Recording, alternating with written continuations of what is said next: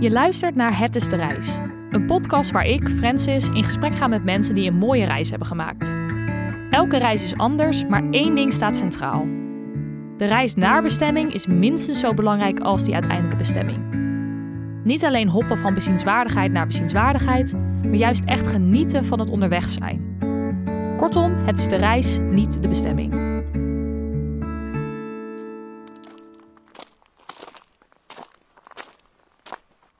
In deze eerste aflevering spreek ik met Charlie van Roy. Charlie heeft vorig jaar de bekende wandeltocht richting Santiago de Compostela gelopen. Deze tocht heet de Camino Frances en is bijna 600 kilometer lang. Ik ben begonnen in Logroño. Dat is iets verder dan waar de meeste mensen beginnen Spanje al in. De meeste mensen beginnen op de grens van Frankrijk en Spanje. Ik heb het heel rustig aangedaan en ondertussen ook pauze gehouden. Dus hoeveel dagen ik echt gelopen heb, weet ik niet. Maar ik denk dat ik ongeveer 1,5 maand aan het lopen ben geweest. Van eind september tot begin november, zoiets denk ik. Wandelen naar Santiago de Compostela is ontzettend populair en er zijn tientallen verschillende paden, oftewel camino's, die allemaal naar Santiago toe leiden. Charlie gaat me daar zo alles over vertellen. Maar eerst ben ik wel benieuwd hoe zij op het idee kwam om deze wandeltocht te gaan doen. Ik heb altijd dat iets gewoon zo in mijn hoofd zit eigenlijk. Dus ik weet dat ik wel al een tijd lang van gehoord had en altijd al in mijn hoofd had van zoiets lijkt me cool om te doen. En toen had ik opeens last minute een soort gat in mijn jaarplanning. En toen dacht ik, dit is het moment. En had je dan echt specifiek die Camino in je hoofd of gewoon überhaupt een lange afstand? Nee, wel echt die Camino. Het is eigenlijk grappig, want ik ben niet eens echt een wandelaar. Ik had ook nooit echt gewandeld voordat ik hier aan begon. Dus het was wel echt meer de Camino dan het wandelen, zeg maar. Ook natuurlijk doordat er zoveel omheen hangt. Het is een heel bekende wandeling en er wordt ook van altijd alles over verteld. En het spreekt wel tot de verbeelding, zeg maar. Oké. En het is natuurlijk dus wel uiteindelijk een wandelvakantie. Behoorlijk. Was dat iets wat je aansprak? Hoe dacht je daar van tevoren over? Ja, de Camino was voor mij ook de reden waarom ik uiteindelijk ook deze route heb gekozen. Want ik heb de Camino Frances gelopen. Dat is de meest bekende route, zeg maar.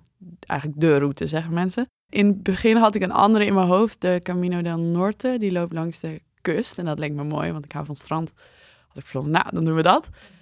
Toen ging ik iets meer research doen en toen kwam ik erachter dat dat wel vrij pittig is. Dat en best wel lange afstanden per dag zijn die je moet lopen om ergens te kunnen slapen, zeg maar. Ik had geen tent bij me. Dus dan ben je wel afhankelijk van de slaapplekken die worden aangeboden. Plus dat daar heel veel hoogteverloop in zit, omdat je eigenlijk elke dag zijn de plaatsen op kustniveau en loop je dan omhoog de kliffen op en weer naar beneden.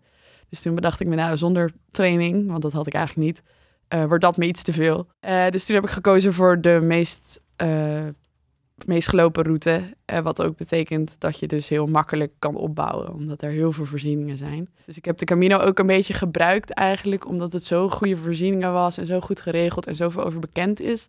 Heb ik de Camino eigenlijk een beetje gebruikt om zo te kijken of ik dat wat leuk vond, zo'n lange afstandswandeling. En dat ik ook dacht van, als ik er echt geen zin in heb, of het ligt me dus eigenlijk niet, want ik wist dat dus niet per se, dan kan je bij wijze van spreken elke dag 5 kilometer lopen. Dus dat was ook een beetje de motivatie, dat ik dacht van, in theorie leek het me heel leuk wandelen, maar echt die hard wandelen had ik nog nooit gedaan. En dan is het inderdaad ook fijn aan de Camino dat er zoveel over bekend is, dat je zoveel erover kan vinden. Ja, je kan echt elke meter is gedocumenteerd op blogs, boeken, films. Je komt er bijna in om, zeg maar. Plus dat je precies kan zien van, waar kan je slapen? Je kan overal eten, je kan overal pinnen. Het is best wel instap. Het is heel instap. Het is echt, dat stond ook overal. Dan maakte ik me in de voorbereiding nog een beetje zorgen van, kan ik dit wel? En dan staat er ook op elke blog, zelfs je oma kan de Camino lopen. En dat is ook echt waar. Ja, oké. Dus jij hebt inderdaad de bekende route heb jij gedaan. Ja. En in die voorbereiding, dus je hebt inderdaad goed opgezocht van welke route ga ik doen? Heb je ook al dingen vastgelegd of ging je er wel een beetje op de bonnefoy heen? Nee, ik heb wel een beetje uitgezocht van de tijd van het jaar die ik loop, is dat nou handig? En ik heb wel dus uitgezocht van wat moet ik kunnen voordat ik ga? Want ik had het eigenlijk vrij last minute besloten. Dus volgens mij ging ik Een maand nadat ik het had bedacht, ging ik. Dus ik had ook niet echt meer heel erg de tijd om nog heel erg te trainen. En dat was bijvoorbeeld waarom ik die Norte toen niet heb gedaan. Want ik ging dus wel uitzoeken van wat is de minimumafstand, zeg maar, die ik moet kunnen, comfortabel moet kunnen lopen. Ja, slim. Dus dat was eigenlijk het enige. En verder had ik ook alle tijd, wat wel een luxe is. Want heel veel mensen zitten daar ook mee dat je goed uit moet zoeken, dat je op de goede punten uitkomt binnen de tijd die je hebt. Maar daar had ik geen last van. Ik kon er zo lang over doen als ik wilde ongeveer. Dus ik heb eigenlijk inderdaad verder wel vrij op de Bonnefoy. Ja. Dus niet van tevoren bedacht, oké, op dag 10 wil ik daar zijn of iets? Nee, helemaal niet, nee. Oké, en je moet natuurlijk alles wat je mee wil hebben op je rug dragen. Hoe ga je dan te werk als je je tas inpakt? Nou ja, dat is ook iets wat je meteen overal leest van minder. En als je denkt dat je al het minst mogelijk hebt ingepakt, neem nog minder mee. Dus dat was wel... Ik denk dat ik daar het meest over heb nagedacht uiteindelijk, wat ik heb meegenomen. Want ook omdat ik normaal dus niet echt vaak wandel. Weet je, op vakantie ga ik wel eens een wandelingetje maken. Maar dat is toch wel anders dan een dag wandelen of een paar dagen achter elkaar wandelen. Dus ik wist ook niet zo goed wat ik prettig vond om mee te nemen qua spullen. Als je vaak wandelt, dan denk je van, nou ja, dit is mijn wandelbroek. En dat werkt, maar ik had eigenlijk geen idee. Ja. Dat vond ik het lastigst. Nou ben ik wel altijd al van het vrij licht pakken. Ik ben altijd best wel makkelijk in. Ik heb niet zoveel nodig. Dus dat ging op zich wel goed. Ik heb gewoon alles waarbij ik enigszins twijfel, heb ik thuis gelaten. Goed, ja. En dan nog heb ik uiteindelijk onder het wandelen wel dingen achtergelaten en geruild. Die uiteindelijk toch niet nodig bleek te zijn. Heb je enig idee hoeveel kilo je op je rug had? Nee, ik heb dus nooit gewogen. Dat vind ik achteraf wel jammer eigenlijk. Maar ik heb het idee... want dat zijn van die dingen waar je dan... Je loopt dus 1,5 maand of zo. Dus op een gegeven moment krijg je echt een soort raar soort feeling voor hele onnodige dingen. Dus ik kan nu ook gewoon een tas oppakken en ongeveer wel voelen of dat veel of weinig is. Omdat je het daar ook de hele dag over hebt met allerlei mensen daar. Dus ik denk dat mijn tas 10 kilo was. Okay, ja. Maar ik heb daar wel ook dingen weer uitgedaan, dingen weer ingedaan. Ik heb souvenirs opgepikt onderweg. Ik heb kleding weggedaan en kleding gekocht. Dus het verschilde wel heel erg. En dan had je wel echt een goede rugzak die een beetje lekker... Ook zat. Dat niet echt eigenlijk. Ik had allemaal spullen nieuw gekocht. Ik had nieuwe wandelschoenen gekocht en een nieuwe regenjas. Ik dacht, dat is vrij essentieel. Dus dat werd al best wel duur. Plus dat ik vond toch ook wel het hele idee achter de Camino heel belangrijk. Van, het is een beetje een spirituele wandeling. En het is de bedoeling dat je een beetje... Nou ja, klinkt allemaal weer zo slap. Maar een beetje één wordt met de natuur, zeg maar. Dus het voelde ook heel vervelend voor mij. Had ik het idee dat ik dan van tevoren allemaal nieuwe spullen ging kopen. Mm-hmm. Om dat dan te doen. Dat voelde scheef of zo. Dus dan heb ik uiteindelijk een tas tweedehands gekocht. Waardoor het niet echt zo'n hypernieuwe... Nee, niet helemaal op jouw lichaam. Perfect op je lichaam ingesteld staat. Dus uiteindelijk was dat misschien ook niet de beste tas om mee te lopen. Maar het werkte prima. Oké, gelukkig. Ja. Oké, en toen ging je dus. Hoe ging dan die eerste paar dagen? Was het makkelijk om erin te komen? Nou, ik vond het meest opvallende aan het begin was dat ik ietsjes later instapte dan de meeste mensen. Dus volgens mij waren de meeste mensen allemaal op hetzelfde punt. Eigenlijk ook allemaal op dezelfde datum. Het was een heel druk jaar dit jaar voor de Camino. En iedereen gaat zo ongeveer in dezelfde tijd in september lopen, omdat het dan niet meer zo heet was. Deze zomer was het ook heel heet. Dus heel veel mensen zijn later gegaan dan ze origineel gepland waren. Waardoor het erop neerkwam dat er eigenlijk een hele grote groep allemaal op dezelfde dag was begonnen. En ik stapte ongeveer 5 dagen later in bij die hele grote groep. En ik had meteen het gevoel, dat was ook zo, maar ik had meteen het gevoel dat ik het minst voorbereid was.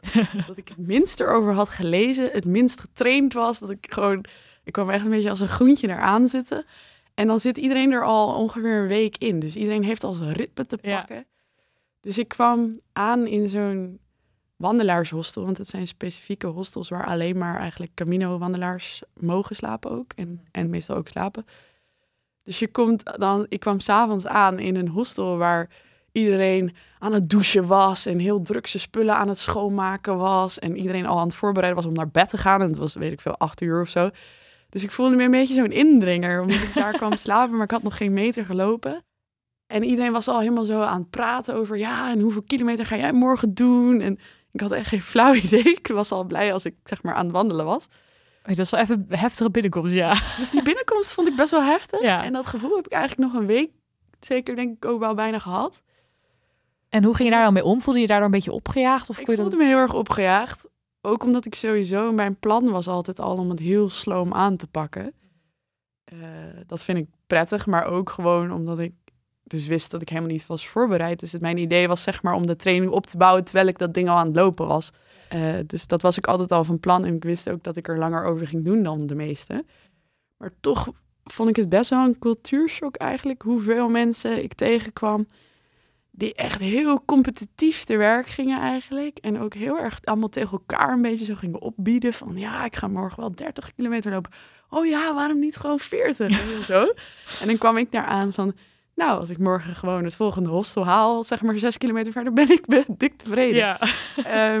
Dus dat, nou, dat vond ik echt wel moeilijk. En merkte je dan ook een beetje onbegrip bij anderen? Of was het wel... Ja, mensen vonden mij heel raar en lieten dat ook duidelijk weten. Wat ik best wel bizar vond eigenlijk. Ja, dat is best wel raar, ja. Volwassen mensen laten elkaar lekker met rust. Plus dat ik er ook heel erg in ging... dat ik die wandeling heel erg wilde lopen. Ook met vanwege het idee daarachter. Dat heel veel mensen daarheen gaan om een soort reflectie. En best wel spiritueel is eigenlijk de insteek van de wandeling. En dat ik in de eerste week heel veel mensen tegenkwam waarvan ik dacht van nou, je bent een soort race tegen jezelf aan het lopen. Dat ik ook gewoon echt op dag 2 bijvoorbeeld een vrouw van 60 stond te huilen in de badkamer. Dat ik naar haar toe liep van, hallo, gaat het? Weet je? Ja, en ik heb blaren en alles doet pijn, maar ik moet morgen nog 40 kilometer lopen. En helemaal gestrest dat ik ook zat van, maar waarom moet je morgen dan 40 kilometer lopen? En zij zo, ja, want ik moet volgende week daar zijn. En zij zat dus op een heel strak schema. Wat ook begrijpelijk is, want heel veel mensen komen bijvoorbeeld vanuit Amerika overgevlogen om dit te doen. Ja.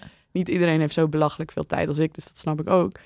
Maar toen zei ik ook tegen haar van, kan je dan niet gewoon 1 dag met de bus gaan, wat kilometers voorlopen en dan heb je daarna alle rust om het verder te lopen. Ja. En zo waren er heel veel mensen die zichzelf heel erg aan het... en elkaar heel erg aan het opjagen waren. En hoe ben je daar een beetje mee omgegaan toen, die eerste week? Nou, ik heb me een klein beetje laten meeslepen zo af en toe. Maar eigenlijk had ik vrij snel zoiets van, nou ja, jullie doen allemaal maar je ding. Ik ga ook mijn ding doen. En dat heeft er wel toe geleid dat ik dus bijvoorbeeld aan het einde mensen sprak die allemaal mega verbaasd waren dat ik dit hele ding gelopen had zonder ook maar 1 blaar te hebben. Maar dat is het, als je jezelf niet forceert, dan gaat dat ook gewoon goed. Ja, dat was goed inderdaad. Maar dat vond ik wel moeilijk. Ja, dus je moest er wel echt even inkomen. Ook gewoon inderdaad in die cultuur en in het wandelen überhaupt. Ja, omdat iedereen heeft natuurlijk zijn manier. En als je zelf je manier nog niet gevonden hebt, omdat je het bijvoorbeeld dus nog nooit gedaan hebt, dan is het best wel moeilijk ook. Ik kreeg dus een beetje het gevoel alsof ik mijn manier moest verdedigen. Ja, dat is echt vervelend. Ik had nog geen manier, dus dat vond ik lastig. Ja, dat snap ik. En hoe lang duurde het dan voordat je echt dacht, oké, nu zit ik er lekker in. Nu heb ik het idee dat ik het door heb wat voor mij werkt. Ik denk een week ongeveer. En dat zeggen ze ook vaak. Dit is, nou ja, er is natuurlijk heel veel over geschreven, maar ik vond dat ook heel erg waar. Dat ze zeggen, de meeste mensen lopen het in een maand. Dus dat is ongeveer 30 dagen. En dat het onder te verdelen is in 3 periodes van 10 dagen. En daar hebben ze dan een soort koppeling aan gegeven van de eerste 1/3 is zeg maar het lichaam. En dat merk je ook. Iedereen is alleen maar bezig met, oh jeetje, ver lopen, ik ben moe. Oké, wanneer heb ik dan honger? Hoeveel water moet ik mee? Oké, het is warm, wat doe ik aan? Hoe zitten mijn schoenen? Past mijn tas wel? Zeg maar heel fysiek ben je in het begin allemaal mee bezig. En dan na een week, aan 10 dagen, dan is je lichaam daaraan gewend en weet je wat werkt. En dan heb je zo je patroon gevonden.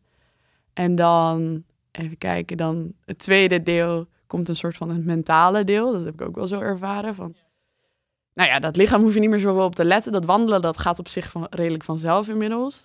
En dan komt het toevallig ook overeen met het landschap in die route. Want net, zeg maar, de tweede week ongeveer, wordt het heel saai. Waar je in het begin gewoon echt mooi uitzicht hebt en door mooie stukken loopt, krijg je dan op een gegeven moment weiland na weiland na weiland.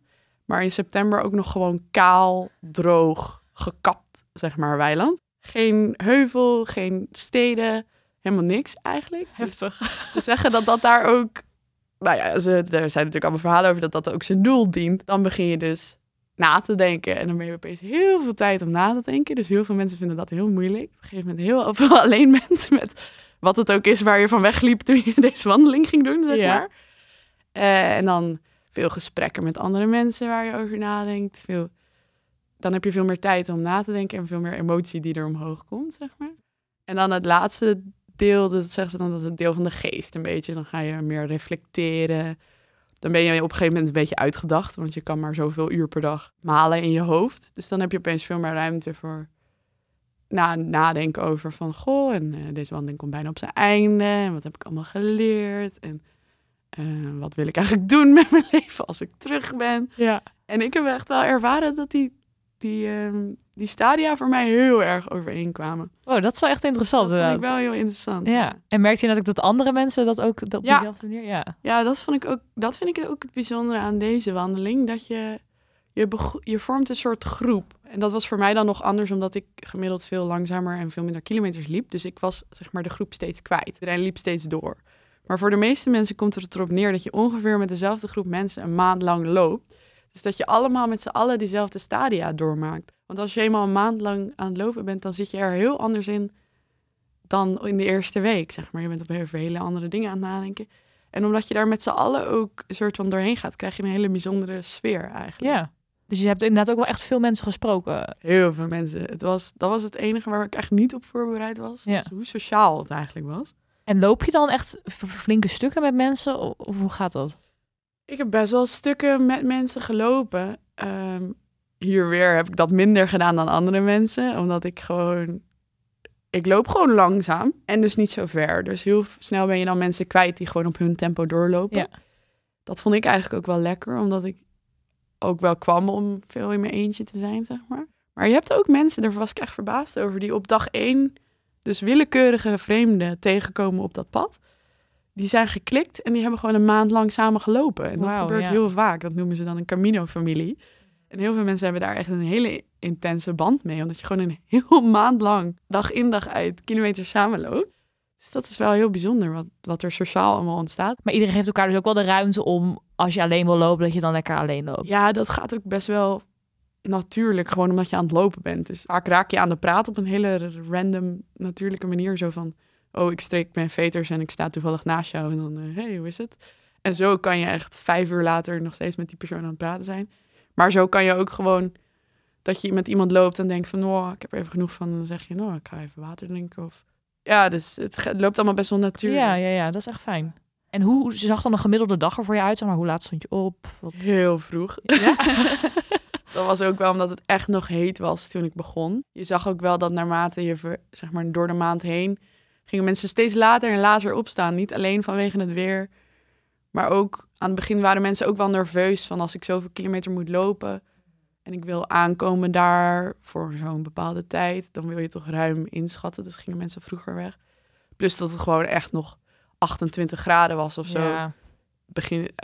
Toen ik liep. Dus dan wil je gewoon eigenlijk om 1 uur niet meer lopen, want dat gaat niet meer. Dus hoe laat ging je dan weg? Dus mensen stonden echt gewoon 5 uur, 5:30 stonden mensen wel op. Oh ja. En om 8 uur moet je sowieso overal uit zijn uit die hostels. Oh, wow, ja. Dus ik was heel vaak de laatst overgebleven in het hostel. Ja. Om 8 uur. Maar gemiddeld staan mensen aan het begin denk ik echt wel rond de 6 uur op. En dan ben je dus best wel vroeg in de middag al aangekomen. Ja. En wat doe je dan? Ligt aan je afstand, maar ik was dus vaak een korte afstand. Dus als ik toevallig dan dus door de rest van het hostel om 6 uur wakker werd gemaakt, dan ging ik ook maar gewoon lopen. Ja. En dan was ik zeker inderdaad rond lunch soms wel waar ik wilde zijn. Maar ik vond het juist wel lekker om een hele dag te lopen. Dus ik ging juist vaak ook wel gewoon ontbijten terwijl ik aan het lopen was. Of eerst een stuk lopen en dan ergens ontbijten. Dan weer een stuk lopen en dan heel lang ergens een boekje lezen of even uitrusten in een weiland en een koffietje drinken met mensen. Dus ik probeerde juist ook die korte afstanden eigenlijk wel over de hele dag te rekken, want ik vond het juist wel leuk. Maar heel veel mensen lopen vroeg, komen vroeg aan, dan lunchen, de was doen, een siesta vaak, omdat je toch wel echt gesloopt bent. En dan eten zoeken, avondeten, een beetje babbelen met mensen en dan ga je alweer naar bed. Ja, precies. En die hostels waar je sliep, kon je dat gewoon een beetje gewoon aankomen lopen en er dan slapen? Of moest je dat van tevoren regelen? Ik heb dat wel gedaan, ja, aankomen lopen gewoon. Ja. Er waren heel veel mensen, dat zijn diezelfde mensen elke keer eigenlijk, die ik noem. Dus die iets gestrestere variant, zeg maar. Die dus het liefst van tevoren boeken, dus een bepaald aantal kilometers hebben, vroeg weggaan. Dat is zeg maar 1 stijl. En dan heb je mijn stijl en dat is, maakt niet uit waar ik aankom. Dus ik weet ook nog niet waar ik eindig vandaag. Als je het niet vandaag van tevoren boekt, dan kan je dus gewoon een mooi dorpje tegenkomen en denken, oh, hier vind ik het leuk om een nachtje te blijven. En dat kon dus ook gewoon. En dat kon wel. Ik heb nooit gehad dat ik niks kon vinden. Heel veel mensen hebben dat dus blijkbaar wel gehad. Vooral in het begin. Omdat iedereen dan begint op hetzelfde punt. Dus dat zat heel snel volgeboekt. Maar zodra je niet de etappes loopt, niet de standaard etappes loopt, die dus ook in de boekjes staan en die voor de hand liggen vanwege bepaalde plaatsen waar je dan komt. En ik liep eigenlijk altijd een andere afstand op andere dagen. Dus ik kwam op de plekken waar minder mensen sliepen. Dus ik denk daardoor dat ik altijd wel gewoon aan kon lopen en een plekje kon vinden. Oké. En ben je uiteindelijk, dus in het begin kwam je heel veel hele fanatieke mensen tegen, maar ben je uiteindelijk ook wel een beetje meer, zeg maar, jouw slag mensen op de Camino tegenkomen? Ja, zeker. En ik denk ook dat het vooral was dat ik misschien ook meer, dat die mensen vielen me in het begin ook meer op. Omdat het en niet was wat ik verwacht had en ik zelf nog niet helemaal wist hoe ik het wilde doen. Dus dan trek je heel erg veel aan van die andere logisch, mensen. Ja. Maar ik heb sowieso daarna inderdaad heel veel hele leuke mensen ontmoet die het ook meer op mijn manier deden. Maar ook daarna heel veel interessante gesprekken gevoerd, juist met die, naar mijn idee, wat meer opgefokte mensen. Ja. Omdat ik dan ook meer kon uitleggen waarom ik het zo deed. En dan heb je op een andere manier ook een gesprek daarover. Dan, ja, ik kan me voorstellen. En je zei ook al even van, het is ook best wel, er zit ook echt wel een idee achter, dus dat je ook wel een beetje voor reflectie erheen gaat en over dingen nadenken. Was dat voor jou ook wel echt dat je daarheen ging van, oké, ik heb ook wel zin om even een maand een beetje bij mezelf over dingen na te denken? Ja, zeker. Ja, ze zeggen er ook over dat de Camino die komt op het moment dat je hem nodig hebt. Ja. Dat was bij mij ook wel. Heel veel mensen gaan het wel echt op een soort kruispunt in hun leven doen. Eigenlijk bijna niemand die hem gewoon voor de lol loopt. Dus op een gegeven moment krijg je dan ook grapjes van, ja, er zijn een paar dingen waar je eigenlijk niet naar vraagt. Op een gegeven moment vroeg je gewoon niet meer waar iemand woonde, want de helft had net zijn huis opgezegd, zeg maar. De andere helft was net gescheiden. Dus er was echt zo'n bingo die je kon doorlopen. En die had ik eigenlijk ook wel. Want ik zou aan een studie beginnen en dat ging toen last minute niet door. Ik was net verhuisd en het was net uit met mijn vriend. Volgens mij was dat mijn bingo wel. Ja. Maar wel zo'n soort dat je even denkt van, oh, even heroriënteren. En ik heb echt zoveel mensen gehoord met dat soort verhalen, zeg maar, allemaal. Ik deed jarenlang dit werk en ik weet nu niet meer wat ik wil doen. Of ik ben net gescheiden. Heel veel mensen. Ja. Mensen die met pensioen gaan en even willen reflecteren op wat ga ik nu met mijn leven doen. Dus heel veel mensen stappen er zo in. En dat draagt ook wel bij aan, dat versterkt elkaar allemaal, zeg maar. En ik kan me voorstellen dat je dan ook door die gesprekken ook best wel weer tot nieuwe inzichten komt. Ja, ontzettend. Ja, want je hebt echt geen koetjes-kalfjes gesprekken eigenlijk. Dat komt natuurlijk doordat je sowieso al, als je er naartoe gaat, dan sta je al open voor een bepaald soort, zeg maar, heel veel mensen lopen het met een bepaalde intentie. Dus dat heb je al. Dan heb je nog de filter van het bepaald soort mensen wat een maand lang gaat wandelen. Dat zijn toch ook mensen die wel op een bepaalde manier in elkaar zitten. En dan heb je nog die versterkte sfeer van dat mensen een maand lang met z'n allen een beetje op pad zijn. Dus mensen staan heel erg open. Dus je begint bijna nooit van, hey, goh, wat doe jij van werk of zo? Dat soort gesprekken heb je eigenlijk niet. Dat vond ik heel bijzonder. Op een gegeven moment heb ik heel veel mensen ontmoet waarvan ik achteraf dacht van, wow, ik ken jouw hele levensverhaal en ik weet precies wat de problemen van je leven zijn, maar ik weet eigenlijk helemaal niet hoe je heet. Ik weet helemaal niet hoe oud je bent, ik weet helemaal niet waar je vandaan komt, maar verder weet ik eigenlijk alles van je. Oh, dat is wel echt bijzonder. Dus ik vond dat heel bijzonder, ja. En heb je zelf, zeg maar, ook echt tot nieuw inzicht gekomen? Of, Ja, behoorlijk. Ja, ja behoorlijk, ja. Ja, veel. Omdat je wordt natuurlijk best wel met jezelf geconfronteerd. Doordat je en heel veel alleen bent. En gewoon toch een beetje op jezelf bent aangewezen, zeg maar. Je wordt fysiek een beetje met jezelf geconfronteerd. Maar ook dat je veel over dingen nadenkt. Maar ik vond het voor mezelf, heb ik vooral heel veel sociale inzichten eruit gehaald. Omdat ik dus en kon reflecteren op hoe ik normaal ben. Terwijl je daar ook in een hele sociale context bent. Dus ik was al na aan het denken over dingen, bijvoorbeeld relaties of zoiets. Was natuurlijk iets waar ik net mee bezig was, omdat het net uit was met mijn vriend. En dan doe je dat in een setting waar je heel duidelijk ziet hoe je met andere mensen omgaat. Omdat je dus, je hebt groepsdynamieken, je hebt 1-op-1 dynamieken. Dus je krijgt een soort, naar mijn idee krijg je op die wandeling heel erg een reflectie van waar je ook mee bezig bent. Dus voor mij was dat heel sociaal, dat ik naar mijn idee heel veel over mezelf geleerd heb. En werd je ook dan wel eens gek dat je het aan het nadenken was zo'n hele dag door? Of? Nee, dat valt wel mee, want ik vond het juist heel lekker breinloos eigenlijk. Ja. Want op een gegeven moment zit je in een ritme en je kan ook maar zoveel nadenken op een dag. Als je gewoon 4 uur aan het lopen bent, dan heb je alles al wel gedacht eigenlijk. En dan word je juist heel leeg in je hoofd. Ga je dan je niet vervelen of valt dat mee? Ik heb me zo af en toe verveeld, maar eigenlijk heel weinig. Oké. Ja, omdat je kan dus en lekker om je heen kijken. Je bent ook aan het wandelen, dus je bent wel iets aan het doen. Als je je verveelt, kan je altijd met mensen praten. Je kan nog een muziekje opzetten, zeg maar. Ik had soms bijna dat ik aan het eind van de dag dacht van... Oh, ik had zin om dingen te doen vandaag en ik heb bijna te weinig tijd gehad, zeg maar, om het allemaal... Ah, ja. Ja. Maar ik merkte wel dat ik op een gegeven moment dus juist dat hele lege lekker begon te vinden. Dat je gewoon helemaal nergens meer over na hoeft te denken. Want je hoeft, dat vind ik het mooie ook aan deze route, je hoeft helemaal nergens mee bezig te zijn in principe. Je hoeft je niet zorgen te maken welke kant je op moet lopen. Overal staan gigagrote gele pijlen en iedereen loopt dezelfde kant op. Iedereen, alle mensen, als je een keer verdwaald raakt, elk persoon in het dorp weet prima waar je heen moet. Want die krijgen duizenden wandelaars door hun dorp heen per dag, zeg maar. Ja. Dus je hoeft niet over na te denken waar je heen gaat. Je hoeft niet over na te denken wat je gaat doen die dag, want je gaat gewoon wandelen. Dus je staat op en je hoeft eigenlijk nergens meer over na te denken. Ja, dat is wel echt lekker. Dat vond ik heel fijn, ja. Ja, ik kan me voorstellen dat na het normale leven juist moet je net alles plannen, overal over nadenken, dat je eventjes... Ja. Gewoon in die sleur kan bijna. Ja, het is een soort ritme waar je gewoon in mee beweegt. Ja.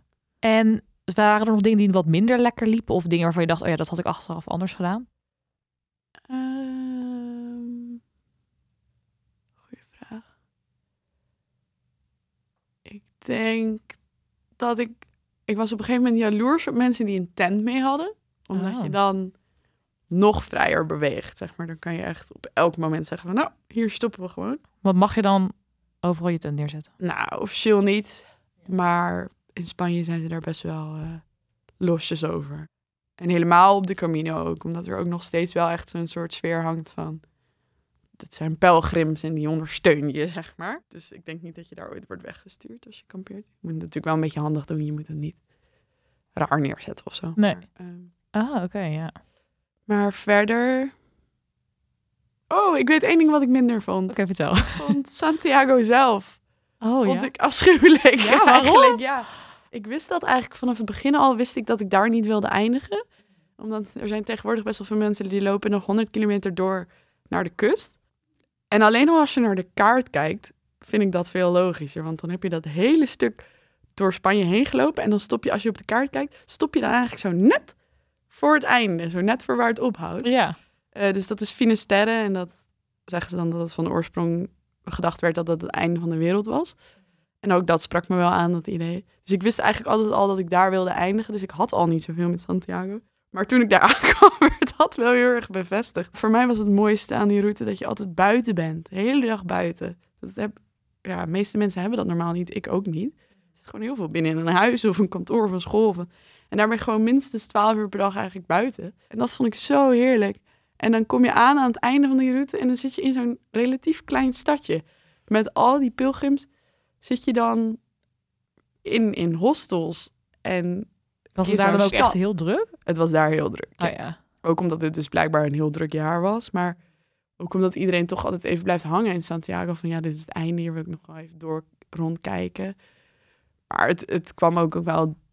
door mijn eigen sfeer, hoor. Want het was sowieso regende toen ik daar aankwam. Dat doet al niet goed aan de sfeer. Dus dan heb je zo'n regenachtig, druilerig stadje waar je in. Maar iedereen loopt daar ook een beetje verloren rond. Want er zijn heel veel mensen die aan het einde een beetje in een gat vallen. Van, nou ja, dit heb ik allemaal beleefd en wat nu? En elke dag wist ik precies wat ik moest doen. En nu moet ik opeens weer zelf verzinnen wat ik ga doen met mijn leven. Dus voor mij kwam het heel erg over als iedereen daar een beetje verloren aan het rondlopen was. Oh, wat erg, ja. Dus ik ben eigenlijk de volgende ochtend meteen uit Santiago vertrokken om door te lopen. Jij liep dus inderdaad door naar Finisterre. Ja. En toen jij daar aankwam, hoe voelde je het toen? Veel beter. Veel beter. Voor mij voelde ik heb heel erg iets met de zee. Dus het voelde voor mij ook veel logischer om bij de zee uit te komen. Ja, dat vond ik wel echt een heel mooi moment. Omdat je daar... Er is een dorpje daar, maar je loopt... Het echte eindpunt is op een soort... Hoe noem je dat? Een schiereiland bijna. Zeg maar, dat steekt heel erg uit in de zee. En daar is een vuurtoren en dat is het eindpunt. Oh, dus ja. Dan ben je in het stadje en dan loop je nog door. En dan ben je eigenlijk nog helemaal kapot en dan moet je dat laatste stukje nog. Dus iedereen komt een beetje zo... strompelend, zeg maar, daaraan. En dan heb je echt, ik snap wel waar het vandaan komt, dan heb je wel echt het gevoel dat het eind van de wereld is. Want je ziet dus om je heen alleen maar zee. Je ziet het land bijna niet meer. En het is daar heel woest. Dus je hebt heel veel rotsen en woeste zee en een vuurtoren. En dan zit je daar met z'n allen op een rots de zon in de zee te zien zakken. En dat was voor mij wel dat ik denk van ja. En voel je dan opgelucht of juist jammer dat het klaar is? Maar wat was het gevoel wat overheerste? Op dat moment dat ik daar aankwam was het vooral heel veel blijdschap eigenlijk. Want je zit ook met al die andere mensen en je kan eigenlijk allemaal niet zo goed geloven dat je het gedaan hebt. Mm-hmm. Dus dat vond ik een heel mooi positief moment. Verder had ik toen ik daar aankwam nog wel zoiets van, oh, nou, ik zou best door kunnen lopen. Ja. Maar bij jou was het dus ook echt wel, dus in het begin was het even zoeken, maar uiteindelijk zat je er zo erg in dat je dacht, ik zou eigenlijk nog wel door kunnen. Ja, toen ik eenmaal liep had ik zoiets van, nou, dit zou ik echt nog maanden vol kunnen houden. Als je dan eenmaal stopt, ben je ook wel weer gestopt, vond ik. Mm-hmm. Toen ik daar net aankwam, had ik zoiets van, nou, ik ga gewoon morgen weer wandelen. Ik weet niet wat ik ga doen, maar ik moet weer lopen, zeg maar. Ja. Het is echt een verslaving ook wel, hoor. Je merkt het aan jezelf ook. Je wordt gewoon op precies dezelfde goede tijd wakker, vol energie en ready om weer te gaan. En toen had ik daar een heel leuk hostel gevonden waar ik ging uitrusten, zeg maar. En toen ik daar eenmaal een paar dagen zat en lekker had gegeten en biertjes dronk en weer zat, toen kwam ik er ook niet meer in. Nee. Als je er maar uit bent, ben je er ook wel weer uit. Tenminste bij mij.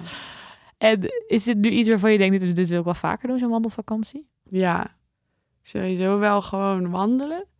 Maar ik heb ook wel met mezelf afgesproken dat ik nog een keer een Camino ga lopen. Misschien niet per se dezelfde, maar er zijn 100 routes die je kan lopen. Dus. En ik heb heel veel mensen tijdens het wandelen ontmoet, waarvoor het ook zeker niet de eerste keer was. Ik heb een man ontmoet, die liep zijn 87ste Camino. Wow. Hij was ook wel iets van 90 of zo, maar bizar, maar toch? En heel veel mensen die hem vaker liepen, dus iedereen zei eigenlijk van ja, dit is echt een verslaving. Als je het eenmaal één keer hebt gedaan, dan kan je eigenlijk niet meer terug. Oh, wat grappig, ja. En ik sprak ook iemand die met zichzelf had afgesproken om het op een bepaald tijdstip nog een keer te lopen. En dat sprak mij wel heel erg aan. Dus ik heb verzonnen dat ik het over 5 jaar nog een keer wil doen. Want het lijkt mij heel interessant dat je dan, ik weet niet of ik dan dezelfde route loop, maar als je dezelfde route loopt, krijg je bijna automatisch een soort reflectie op waar was ik 5 à 10 jaar geleden toen ik dit deed. Omdat je heel erg duidelijk het verschil ziet. En dat lijkt mij wel interessant. Wanneer het reizen tussen of naar bestemmingen een grote rol gaat spelen, heb je heel wat tijd om veel muziek te luisteren. Zelf heb ik eigenlijk elke vakantie wel een album of een liedje dat symbool staat voor die reis. Een liedje dat je jaren later op kan zetten en je nog steeds doet denken aan die reis. Ik vraag daarom aan al mijn gasten wat voor hen nou het nummer van hun vakantie is. Ik heb 1 nummer, dat is een soort instrumentaal. Ja, gewoon eigenlijk niet een heel bijzonder nummer, maar vond ik een heel mooi nummer. En dat was ik op een gegeven moment aan het luisteren. Toen ik gewoon, zoals je dan dus doet, gewoon in mijn eentje door het zoveelste mooie landschap aan het lopen was. En toen overviel het me gewoon even hoe mooi het was. Toen heb ik volgens mij voor het eerst in mijn leven gehuild van blijdschap, zeg maar. Gewoon omdat het zo mooi was. En toen was net op dat moment dat nummer stond op in mijn oortjes. Dus dat heb ik wel daaraan gekoppeld. Ja. Oh ja, dat is echt mooi. Maar dat is gewoon instrumentaal. Ja, instrumentale, volgens mij is het vioolmuziek of zo. Ook niet iets waar ik normaal naar zou luisteren, maar dat matchte even heel goed. Komt dan even heel goed samen. Ja. En deze podcast heeft natuurlijk Het is de Reis, want het is dus, gaat meer om de reis en niet om de bestemming. Nou, je hebt al aangegeven dat de bestemming Santiago niet per se amazing was. Nee. Maar waarom is het voor jou zo belangrijk om je dus wat meer ook echt te focussen op hoe je nou aan het reizen bent en waar je heen gaat en waar je doorheen komt ook? Ik weet niet, dat doe ik een beetje automatisch. Ik heb altijd al het gevoel gehad van de bestemming kan nooit. Ik weet niet, ik denk dat er heel veel plaatsen ter wereld zijn die bijzonder zijn op verschillende manieren. Maar voor mij gaat reizen of ook vakantie vieren is een gevoel, zeg maar. Meer dan, maakt eigenlijk niet uit waar je bent. Maar het gaat vaak meer om hoe je dat doet. Dus ik vind het ook altijd veel interessanter om ergens lang heen te gaan, dat je echt de essentie van een plek meekrijgt. In plaats van, het maakt mij niet zoveel uit of ik nou dat kerkje gezien heb of dat strand, dan dat je meer het gevoel krijgt van hoe het leven werkt op zo'n plek. En dat doe je toch meer als je er de tijd voor neemt.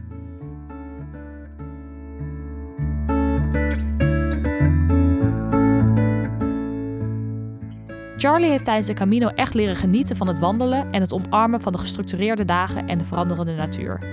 En haar verhaal leert ook dat je dit soort reizen gewoon op je eigen manier kan aanpakken. Probeer je niet opgejaagd te voelen door fanatiekelingen, maar wandel lekker je eigen pad. Dit was Het is de Reis. Ben je benieuwd naar wat foto's van de reis van Charlie? Kijk dan op de Instagram genaamd Het is de Reis podcast.